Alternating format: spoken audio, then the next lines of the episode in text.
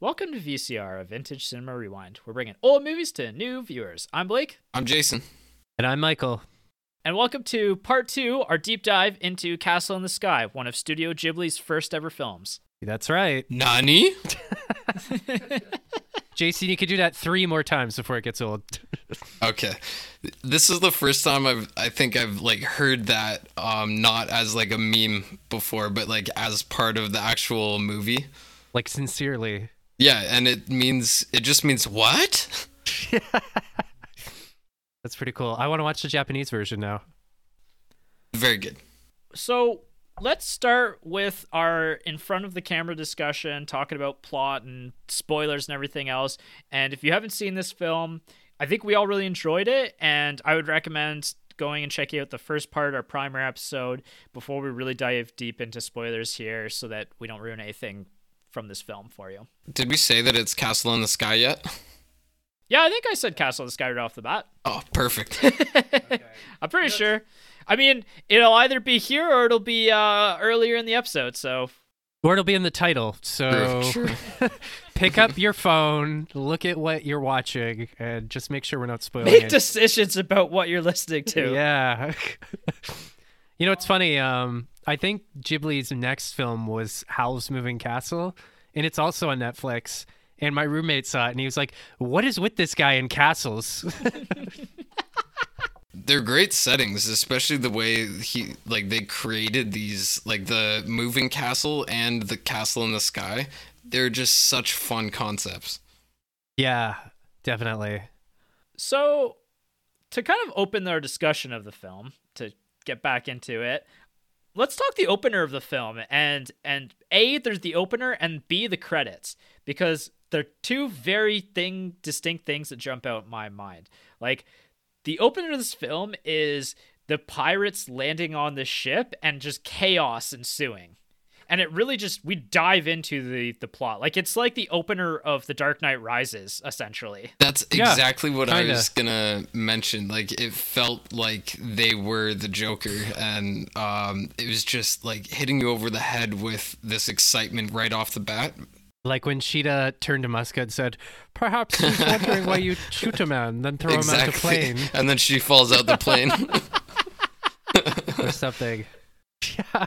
Yeah, and and so like it really we really just dive into the action right off the bat, which is really cool.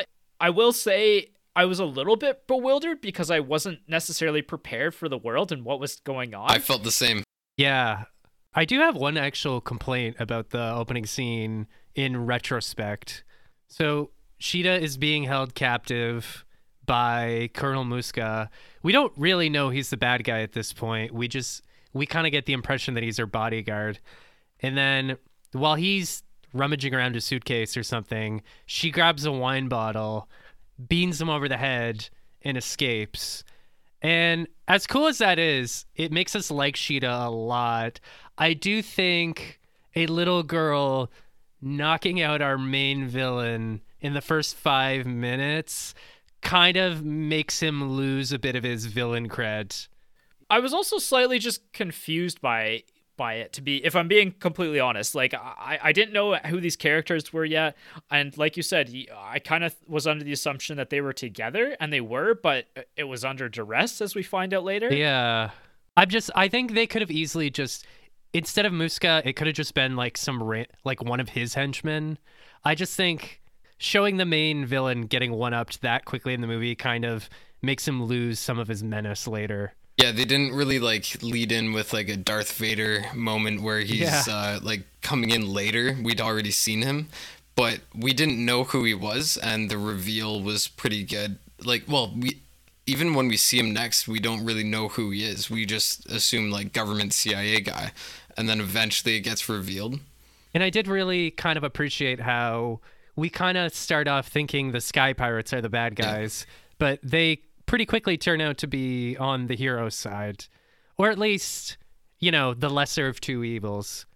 Yes, the lesser of two evils here, or at least you know grudging allies.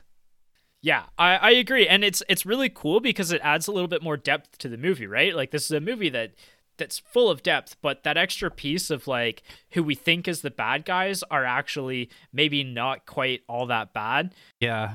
Yeah, they're treasure hunters essentially, but they have some morals, whereas the government and Muska don't have any morals. It seems like. Have you seen that meme that's been going around where it's a it's a screenshot of a children's book from Disney where it shows little kids dressed as pirates and the text is something like being a pirate means never taking anything that doesn't belong to you.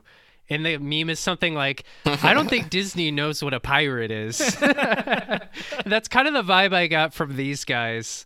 It's like we hear they're pirates, but we don't really see them causing much trouble well, except for property damage. Yeah, that property damage, they were just destroying track for like a good 10 minutes. That probably would take that mining village like years to recover from and now they can't get food into their village. That's a good They point. didn't give a shit who they were um who they were hurting by proxy there. So like they're super out for themselves in the beginning and it's like they are they act very villainous, but then once we get to know them, they take care of their own. And so if you're if you're good with them, the Yeah. way uh Pazu and Sheeta eventually like become friends with them, they like it's a respect thing, I think. They respected how badass these kids. It's a welcome to the Yeah, family. yeah, yeah, exactly. So Yeah, that yeah, yeah. Uh, that was really fun. We talk about that, uh, and maybe that's the operative point is that they're fun. Like they're funny. Like, can we talk about how funny that scene is at the beginning where they have the Yes. flexing contest where they all break their shirts? Yeah, that was so funny. Yes, that was laugh out loud funny. Like Jess and I were both laughing together watching that scene. And even just the idea of like this old lady pirate and all her like immature adult sons. Like, yeah. it's pretty funny. And that's where some of like the childishness comes in that even as an adult you're going to enjoy. And slightly because it's almost like outlandish to a western audience in a, in a way, right? Like it's not something that we typically see in a Disney film. it's it was interesting to see that in one of these like we've all seen um some kind of anime where the main character like hulks out of their shirt but like i didn't expect that for in a studio ghibli film and it just shows like how rooted in um like tradition that kind of is within anime Well, and how maybe this is a pioneer in that in a sense as well, right? Like that, like this came before shows like Dragon Ball Z and and other famous. I don't I don't think Goku ever flexed out of his shirt. There's no way that Goku didn't flex out of his shirt. No, but the deal is if he takes his shirt off, that's a sign that he's getting serious. Oh, okay. He just like puts it off, like folds it yeah, for later. pretty Okay. much. Can we also talk about the credits? The opening credits of this film are magical. They, in a sense, kind of explain this the history and the legend of Laputa and how humans began living in the sky and in these sky kingdoms and how eventually something happened to make them all return to earth. And i, I really Yeah. loved that little bit of lore. And obviously it's the opening credits. There's no dialogue. There's no there's no like Star Wars like opening. Da, da, da, yeah, like lead in kind of thing. And with none of that, this film really, really builds a lot of lore just with the imagery in the first like two minutes. It's also got that kind of like storybook woodcutter vibe. Like it really kind of grounds you in that like fairy tale mentality almost. Yeah, and especially like the um damsel in distress falling from the sky and then floating and she has some magical stone. Like I I enjoyed that opening sequence quite a bit. It was pretty good. I got something to talk about. So, like I said, this is my first Ghibli movie, but I did kind of look into the production process, uh, just you know, to find out more about how they work. And did you know that Hideo Hayao Miyazaki doesn't work with traditional screenplays? It's almost kind of similar to what uh, Genndy Tartakovsky did with Samurai Jack, in that there's no official screenplay, but it's just they kind of see where the story goes as they create the storyboards. So they're like the Stephen Kings. Yeah, of- yeah, yeah, yeah. I was gonna make that comparison but they can stick a landing more frequently. more frequently, I guess. I mean, I'm sure there was probably multiple rounds of edits or whatever, but mm-hmm. yeah, it's all storyboards. It's all hand drawn. There's a little bit of computer animation just in certain places, but it's all hand drawn. And apparently, Miyazaki, the mad lad, he oversees every single frame. Wow. Yeah, he just he is relentless. That's really impressive. And and as a kid of the 90s and growing up where like this type of animation style was like r- really the central focus of my an- animation viewing, like I, I have a lot of nostalgia for this kind of experience. Nostalgia's a good word for it because, like I said, this was my first Studio Ghibli movie, but it was making me nostalgic, like just for, I don't know, simpler times or childhood or innocence or something like that. to me it also felt uh, like really elevated compared to all of those other like anything i saw in my childhood how they created such like mystical scenes i still don't know how they did it. Like how did they paint it that well and like animate it? I don't fully understand because it's so amazing. Like it like the depth the colors Yeah. and like how especially so after Pazu wakes up and he's like doing his little trumpet thing um like the the clouds and the birds going through them like that was amazing. Setting up his like village and like the world on the ground that way was like it really transports you. There is something very like just in the way like we've been talking about the world a lot but i like to focus a little bit on the character designs. Like these are some of the most expressive striking characters i'd ever seen in an animation. Even just like when Pazu is talking about how he's gonna find the castle in the sky, and he's just flexing. like he's he's just standing there flexing. Like Yeah, it's a really heartfelt moment too, right? Yeah. Because like he's talking about his father and, and what his father saw in the sky all those years ago and that really cool picture. And then we get that background story of, of all of that. Like it's it's all these little details that kind of add up to make something really special here, right? Yeah, absolutely. Actually, the dynamic between Pazu and Sheeta is surprisingly heartwarming.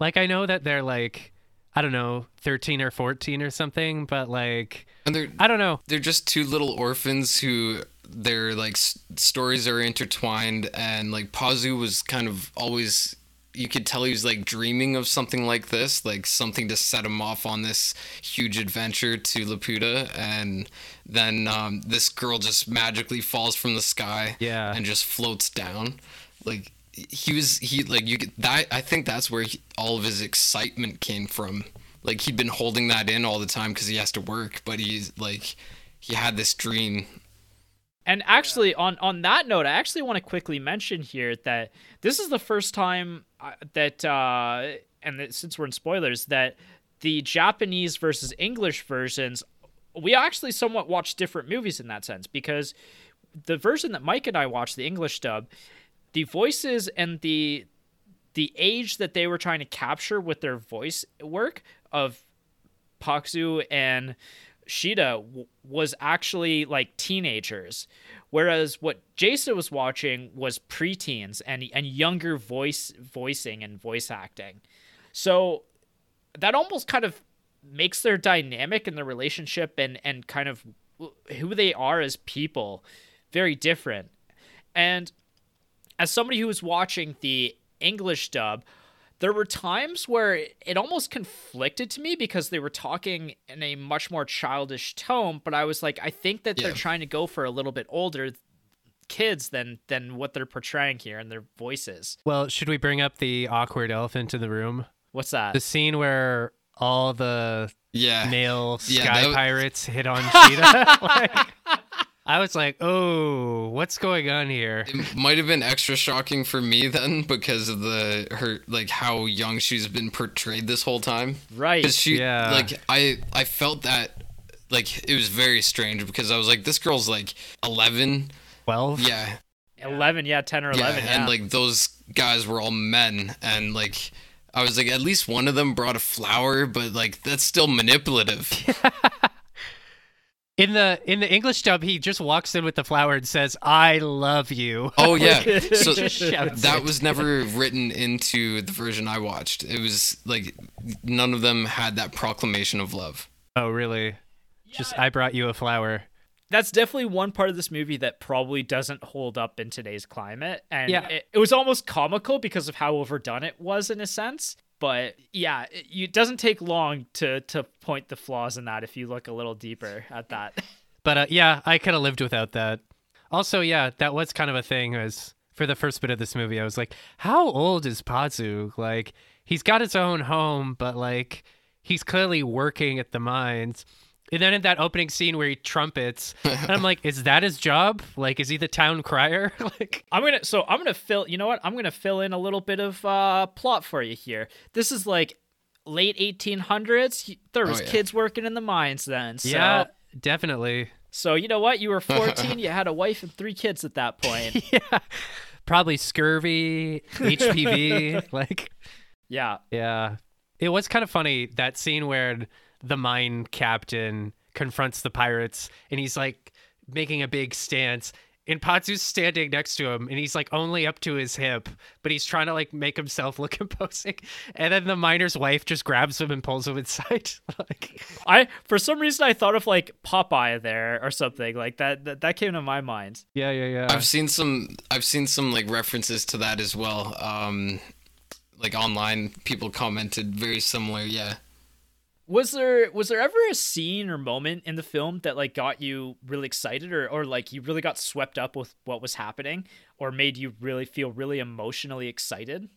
if we're talking about sheer emotion, I think the most heartwarming scene is when Pazu and Sheeta are like keeping watch together and they're sharing a blanket and uh, Dola, the pirate captain, is like listening in to everything and they're talking about what they're gonna do and Yeah. I don't know, something about that moment was really touching to me. Yeah, like she was just listening like a grandmother and like she's like rooting for these kids and like really starting to Yeah. um Fall yeah, for them. yeah. Yeah, she's like, uh, these, and then I think Just the like other her sons. her- the sons are watching too. Yeah. For me, like one of the emotional highs of the film was actually when Paco takes flight with the pirates for the first time. There's like this like general excitement because I feel like I feel his excitement in being able to fly for the very first time, and he's going to save Sheeta, and uh, like I uh, that was really like an emotional high for me. You mean Pazu, right? Yeah, did I say who did I say? Paco. The- Pazu Patsu. and Dola? You said Corleone. Pakzu. See, in English, Um, it almost sounded like Pakzu. Like there was almost like a a, a, a C in there. Hmm. Oh, really? I don't know. Maybe that was just my half deaf ear just hearing that. I did really appreciate the reveal that Dola is actually. I just assumed her husband was going to be long dead, but it turns out he's alive, and he's Doctor Robotnik from the Sonic movies. Yeah. I was gonna say like he like he just looks so classic with that mustache, like a bald grandpa with a mustache. There had to be one. And I love how he's just like the guy tinkering on the ship kind of thing, whereas Dola is like the captain of the ship, the clear captain of the ship. I also like how uh, when one of the sons is like bringing Pazu to the workshop, he's like, but he's like, don't keep him waiting. Dad's even worse than mom. Yeah. But he's so nice the whole movie. Yeah. like, he never. I don't think he raises his voice and at all. just to bring back to like how badass um, Dola is when they're running through uh, one of the mines after like blowing up a bunch of the bridges, she just outstrips all of her sons just bolting because she's so excited that she's like gonna get them first. Great dynamics Mm-hmm. between them all. That was pretty cool.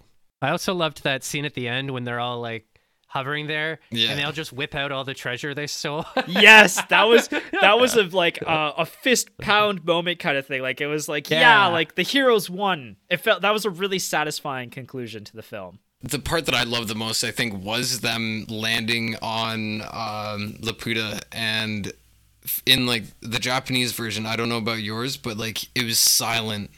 Like the awe was just Yes. like Really? you could feel it. It was like thick in the air. Like they were just so in awe of this place, and you felt it just sitting there. Like you wanted, you were holding your breath, just with your mouth open. I don't know. That was awesome. That reveal. I felt that as well, like because we've landed on a foreign world essentially. Like this is this is a world that humans haven't touched for hundreds of years, and it's futuristic, but it's also completely decrepit at this point. Actually, if we're talking most moving moments, I might actually mm-hmm. withdraw what I just said. I think the reveal that that robot is just living in perfect harmony with nature, like he lifts he lifts the little air scooter off the nest, and he's like got all these animals just crawling all over him. It was surprisingly kind of a beautiful moment. Yeah, and he was bringing the flowers to the, the memorial. Yeah, this film is full of quiet poignant moments throughout. Like there's there's so many that we could probably bring up here. And and it's those quiet moments that make this film i think really pop in a sense. Like like you mentioned earlier that quiet moment that they have in the mines with the lights and everything. Like there's so many wow moments in this film. Yeah. I want to talk the twist a little bit. So so we find out like as the story kind of moves along that Sheeta is actually a Laputa, mm-hmm. a Dun, dun, heir dun. to the world of Laputa, the sky and the castle. That's something that kind of it feels like we're, we're building towards that just as a modern audience and having seen all of the films and everything else that we've watched. The reveal that Muska is also a Laputa really shocked me. It came out of left field. Like Really? was there ever? I guess there was one moment when I realized it. At what point did you guys realize that that might be where the story's heading? For me, it was as soon as he pulled out that notebook that, like, while he was searching for like the the hidden wall entrance, I started to question why is he so knowledgeable? Where is he getting this knowledge from? If her family is all hmm. gone and she has like supposedly all the knowledge of this place and he needs her like why like all he needed was the stone so why did he keep going back for her but then you kind of realize he was fine without her and it was still shining like that um beam of light towards the island in the sky or castle Yeah, I I don't really remember to be honest, but yeah, he was pretty clearly the main villain the whole time.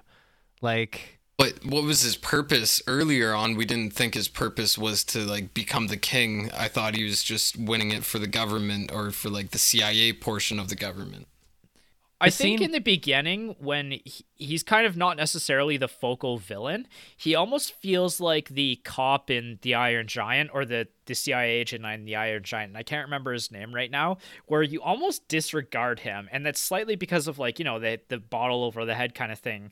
But he becomes more and more of a threat as the film goes on.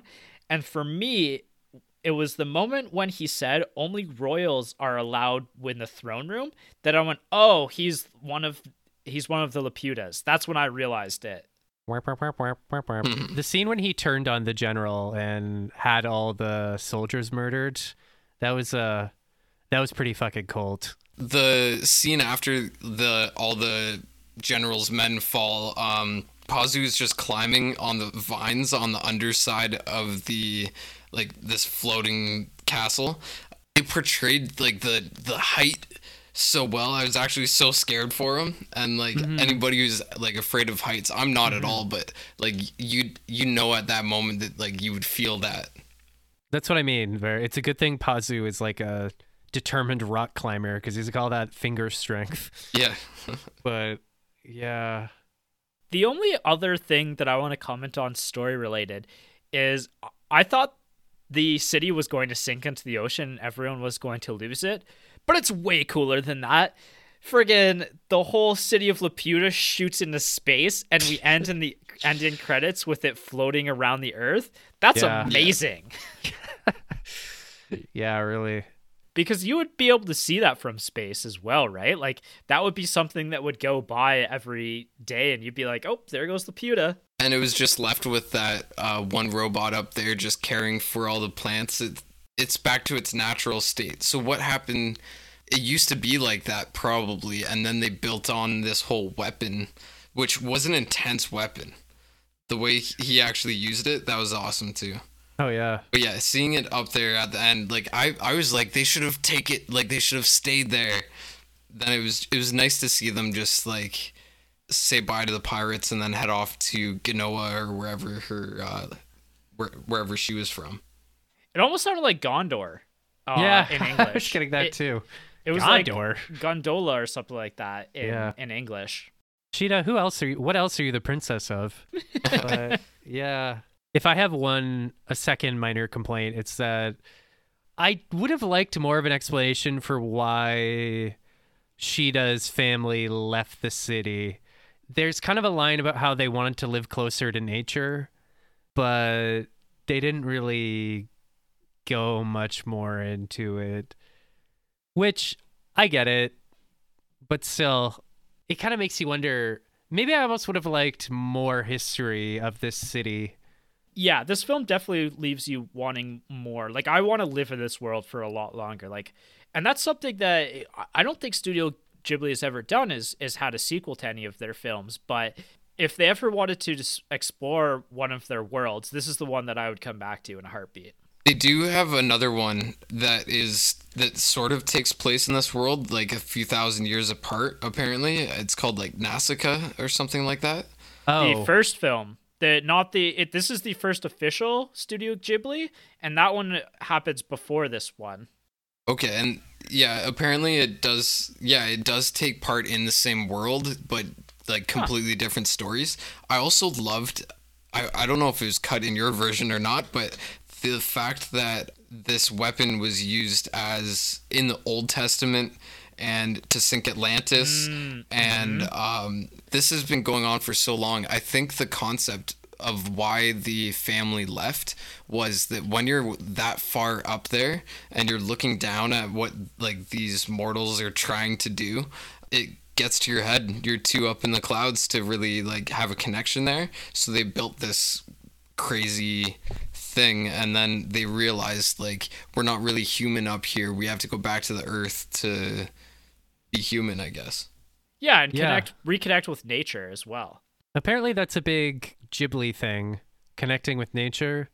Apparently that's one of their big recurring themes. Yeah, and that's definitely present in this film as well. Also, apparently, just from what I read, Muska is kind of an outlier among Ghibli villains. I guess Ghibli villains tend to be kind of sympathetic and understandable, but I guess Muska is their one like pure evil dirtbag villain. Yeah, I mean, my limited experience of Studio Ghibli would definitely concur with that. Yeah. And they got Mark Hamill to voice him, so it was a good choice. I really want to hear that. I'm gonna have to look at some like clips after or something. Are you guys going to return to this film at all? I want to show it to people. yeah, yeah. I'm kind of of the same opinion. I genuinely really enjoyed this. I know when I was talking to my parents last weekend and they were asking what our next film was going to be, I said this and it's an animated. And they were like, ah, we're not going to check that out probably. And I was, and after watching it, I'm like, this is a good movie. This is a pretty good movie. Do you think your parents would like it? Uh, I think my mom could get enveloped in the world. I don't know if my dad would necessarily. Although, what I will say is I also was kind of thinking of Dune as well when I was th- watching this film. Really? Yeah, and how Sheeta is is kind of like the chosen one. You could say that about any like main character of a big world. Yeah, yeah. This is a bit of a stretch. I do you don't know. remember what? Uh, do you remember when Muska came into the room with the box, and she said, "What's in the box?" and he said, "Fear." No, my I'm I'm coming off of working a lot of hours right now, and I don't remember my exact thought process or when I had that thought process. So maybe maybe we'll just move past this. hey, as long as we're talking about Sheeta, there is one moment in this movie that made me laugh unintentionally. It's at the end when uh, Muska's holding her at gunpoint, and he shoots her pigtails off. Yeah. that was no. And what's better is when I think she like when Dola and the pirates rescue her. Dola looks at her hair. And she's like, "Oh, did he shoot your pigtails off? I hate when that happens." I was like, "Wait, this happens?" like It was almost like a you know what? I think there's some Western influence in that though. Like uh like you know the the shooting of of somebody around somebody kind of thing. Like I I I felt the Western influence there. it was show, to show his like expertise i guess Yes. um, Yeah. in the japanese version she is like much more sympathetic about the well she didn't say like i hate when that happens but um she was like that's like a really bad way to get a haircut and like That's consoling her nicely yeah That's fair. And I get that like shooting her pigtails off is meant to show that like, you know, she's matured a little bit. Like there's some symbolism there, but it was just it was just pretty ridiculous. All right, shall we move into effects and filming? sure. To open this up, I actually have a question for you guys. And my question is do you think this works better as an animated film, the story and the world, than a live action film in 2023? And Yeah. in 1980 in 1982 as well, Yeah, I think so. or 86. What's your optimal experience with a story and a world like this? i think it'll be a great live action in like 2086 because i don't think we can actually do it like we would need they would need the biggest budget to do any justice to the like the painting and like like this the style the feel of the film i don't think we could do that Yeah. with like all of the um cgi and everything that we have now but it would be cool to see for me where I kind of land is this fits really well as an animated film because they can spend that extra time to build the world and and not rely on the crutch of CGI, right? Because bad CGI can really sink a film. Even if the story is wonderful. yeah yeah i would leave it for now as a um animated like it, it's too crazy of a world Yeah. Yeah. And and so here's the tragedy to that then is that people who don't watch animes are gonna aren't gonna miss out on a story like this and experiencing I don't know. I feel like even people who don't watch anime might watch a Ghibli movie. I just think the prestige is so high for that studio. Yeah, and enough enough people have seen some Studio Ghibli that um and like the Western world doesn't necessarily have to watch them. Like it's getting all of the recognition. Like it, it's a classic. Like this movie specifically is a classic in everyone's minds that has seen it. So it's got the recognition. It it made a lot in um on its release, and in Japan. Yeah. I think it was the highest grossing Japanese film at the time. And then I think Spirited Away just blew everything out of the water. Yeah, Spirit Away is like one of those landmark films in, in Japanese culture for sure. By the way, did you guys know that um Miyazaki is coming out with his final film this June? oh, that's amazing. No. He went into retirement in 2014 and then he came out of retirement in 2017 in order to work on this final movie and it's called How Do You Live? Apparently based on a book. It's coming out this June. Cool, that's exciting. This is really exciting. Yeah, that's very exciting. I'll definitely watch that. Yeah, let's go see it together. Yeah, I'm down. That'd be cool. We were talking about how uh, we need to go see John Wick 4 together. Oh, that would be great. Yeah, really excited about that film. You did mention in our first episode how this film takes some of the lore of Laputa from Gulliver's Travels. And one kind of small note that I wanted to say here is Laputa is actually a Spanish word, and the translation for that is the whore. The horror. And that's something that Miyazaki didn't know about when he used Laputa. It was it was just the inspiration from Gulliver's Travels. Whoops. And kind of the story behind that is Jonathan Swift is actually considered the inventor of black comedy. Mm. And so he would have known at that time because he actually knew some Spanish uh, what this the uh, word would have meant. Wow. I really didn't envy the guy who had to tell Miyazaki Yeah, that after yeah. the movie came out. They probably just got some poor intern to tell him. Well, and that's why in the Japanese version, the film is called Laputa Castle in the Sky, whereas in for Western audiences, we just have Castle in the Sky. Yeah. We also changed the spelling of Shida's name from. Shida to Shita. And the pronunciation really? of it as well. Because it, was Shida in uh, when you were listening to it, was it, Jason? No, I, I, it was like Sheeta or something like that. Oh, but, okay. um, Cheetah. Yeah, but they just like while I was watching it, it kept saying shoulda, and so they changed it to be spelled with e's instead.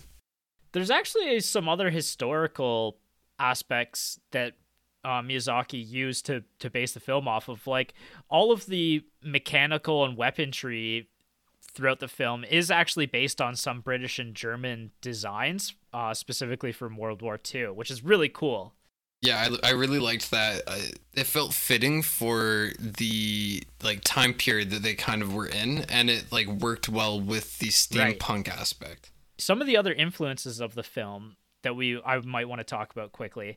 At one point, like Wizard of Oz kind of popped into my head, and there's definitely some Wizard of Oz, kind of vibes to this, especially with Sheeta falling from the sky and and kind of entering this world.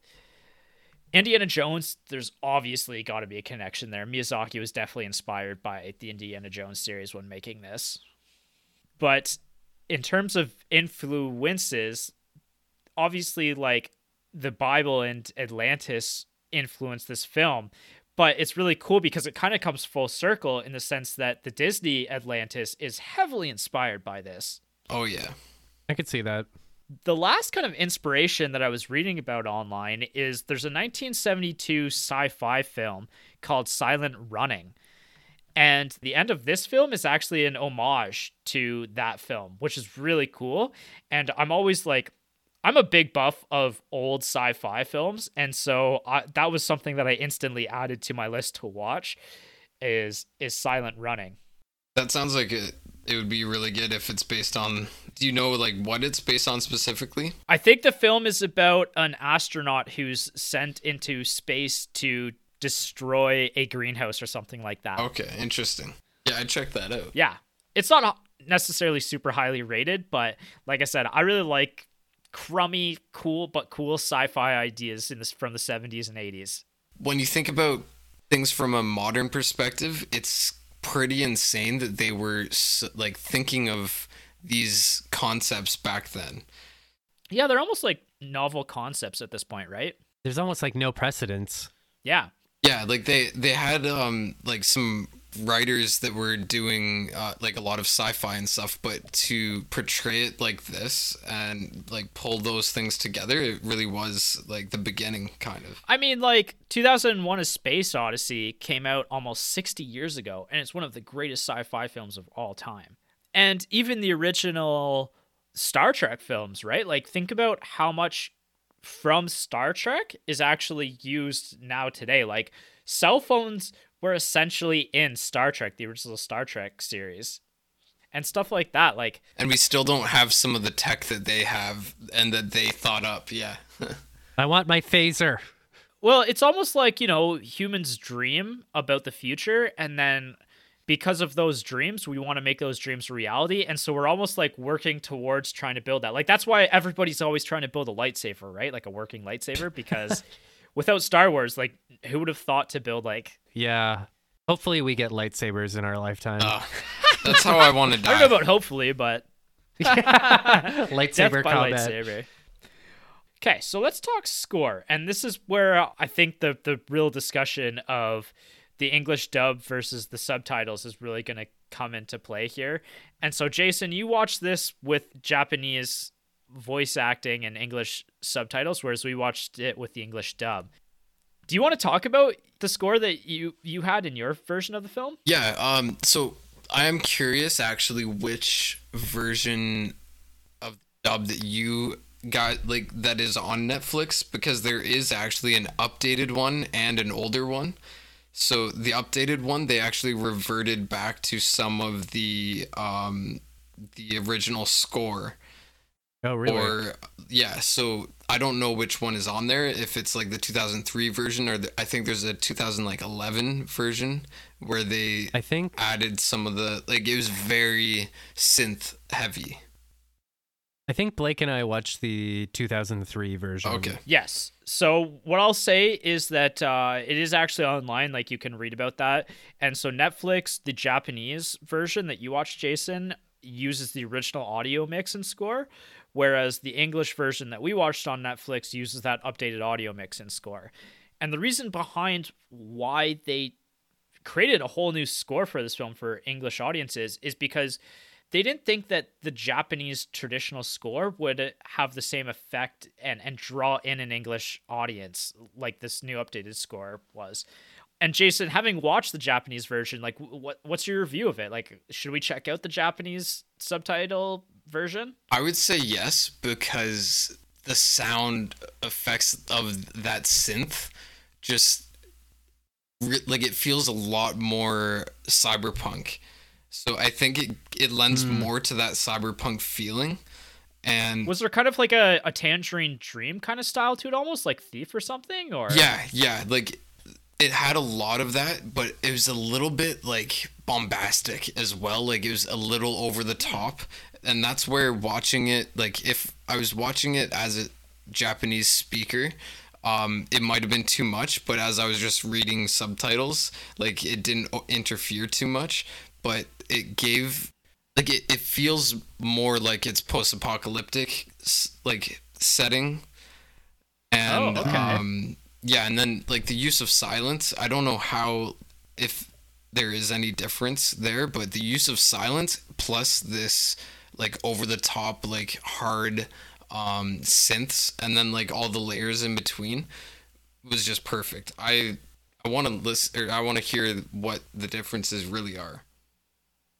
Yeah, I, I'm really excited to listen to the Japanese version at some point as well because honestly, this is one of the best scores that I've heard in a film in a long time. Like, obviously, we've watched some really great films this year with Trainspotting and The Godfather. I forgot about Trainspotting. Yeah, and, and those are really iconic film scores, but they're those films are also known for their iconic film scores. Whereas this might be slightly underrated in terms of top film scores of all time at this point in time. People who are big fans of the movie like download and listen to and like buy the soundtracks. I don't know which one, but I do want to just add on like the best comparison would be uh, Blade Runner 2049 with Ooh, really like, yeah the atmosphere of it like it's it's Ooh. it's like an old version of that new sound and the atmosphere is what I think is going to be the main difference. I was definitely going to return to this film at some point because I really did fall in love with the film, but you've really really sold me on needing to watch the Japanese version now as well and seeing how did how it changes the film essentially. Like how often do we get the opportunity to watch a film that has completely different scores and see really how the music impacts our emotional attachment with a film, right? That doesn't happen very often. Yeah, yeah. I hmm.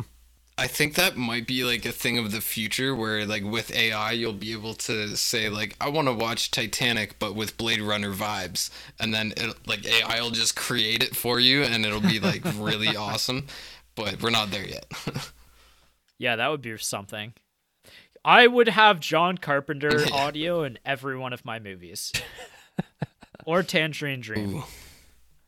The actual composer, Jason, I wanted to mention for your version was Joe Hisaishi, who composed this film and then went on to compose essentially every one of the Studio Ghibli films. He became really close collaborator with uh, Miyazaki. So if you've seen any other Studio Ghibli film and the score was something that you noticed and really appreciated, then you're also going to probably really enjoy the score of this, especially because it's like very early on in their development, right? Like this is like a first attempt at it. Like this is, you know, oftentimes an artist's earlier works are some of their best. And so I imagine that's ranks up there with tops of his scores of all time.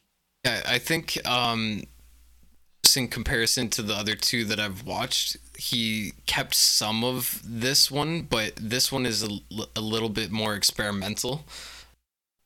So, sequels, prequels, and reboots, do you guys want to discuss uh, Studio Ghibli's filmography at all and and kind of where this fits into the filmography? Do you think we've done that enough at this point or think we've kind of touched on that already. Like we mentioned before, this is the first official Ghibli movie.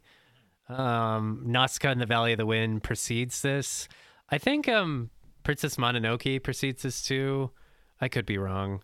No, no, this is the f- first one. Like it's it's the Wind movie that you mentioned, and then it's this one. Right. So Nausicaa in the Valley of the Wind was the first big collaboration between the founders, and then they founded Ghibli after the success of it. Yeah. So yeah, I mean, I think like I mentioned before, I'm not a huge Ghibli fan, but it is kind of interesting looking at this movie and seeing how it tees up a lot of the big themes that Miyazaki would explore throughout the rest of his career. You know, like technology versus nature, violence versus pacifism, you know, a f- young female protagonist. Like, this movie is a. Uh, Ghibli through and through. Yeah. I would say um, it's funny that it goes Nausicaa in the Valley of the Wind, then Castle in the Sky, and then Grave of the Fireflies is next. And oh man, I want to watch I've that heard, movie still. Yeah, from what I've heard, that is will just rip your heart to shreds. Like and potentially your mind as well. I don't know the like the depths of despair that you'll feel, but I feel like uh, Mike, you would love this. Yes. I'm not even offended that you pegged me as the heartbreaker. We'll definitely do that on this podcast at some point because I actually brought that one up as a potential animated film yeah. that we were considering and last then, year. And then right after Grave of the Fireflies is My Neighbor Totoro, which, from what I've seen, is the complete opposite of the Grave of the Fireflies. So like this, like um, Castle in the Sky was like quite heartwarming, and then he crushes you with his next one, and then uplifts you with the one after that. It's funny. Um, I mentioned I'm talking to a girl who's a huge Ghibli fan. We were talking about Ghibli movies, and I, she mentioned My Neighbor Totoro, and I said, "Oh, that's with like the big blue monster, right?" And she was like, "Don't call him a monster." well, that's actually the mascot. Mascot, of, yeah, yeah. Princess Mononoke is apparently the best one for adults to like get into. Yes, that I read that as well.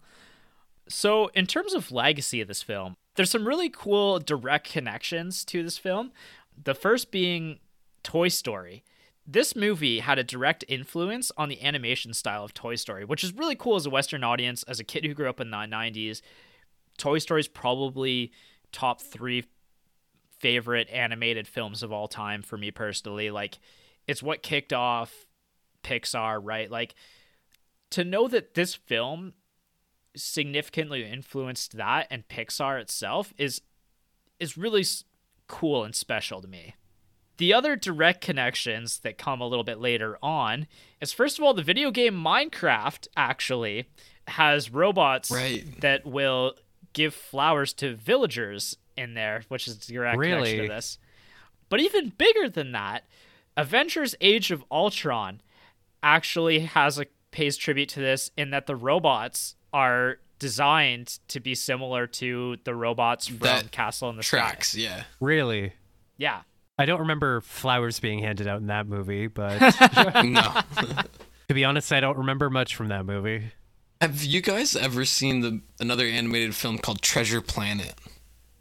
Yes. Yes. That one, uh, obvious references there, just with the yeah. um like the ship styling and everything this is essentially like a an adventure treasure hunter film. Like it it falls into the same genre as like Indiana Jones and Tomb Raider and, and stuff like that, right? Like it's very similar and even like Uncharted of recent, right? Yeah. And and those are all very powerful IPs that that have really come to be important to people's lives over the years. That's a great point. Yeah. And on that note, I think it's time to talk our personal reviews and the partner factors. Does anybody want to start?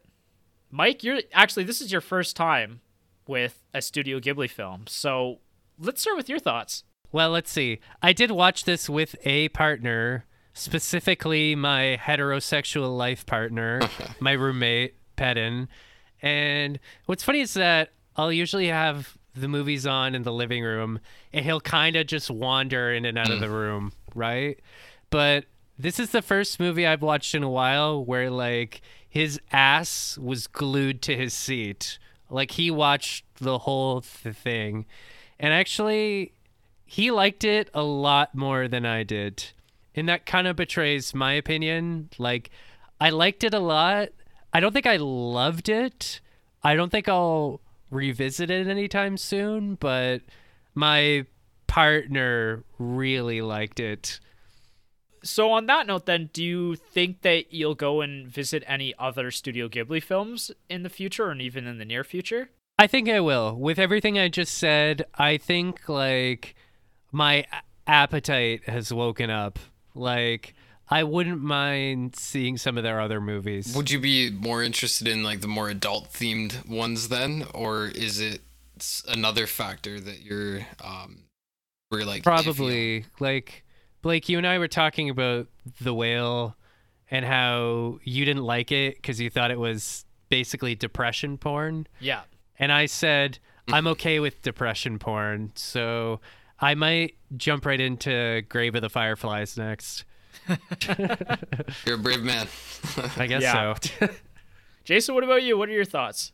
I overall really liked it.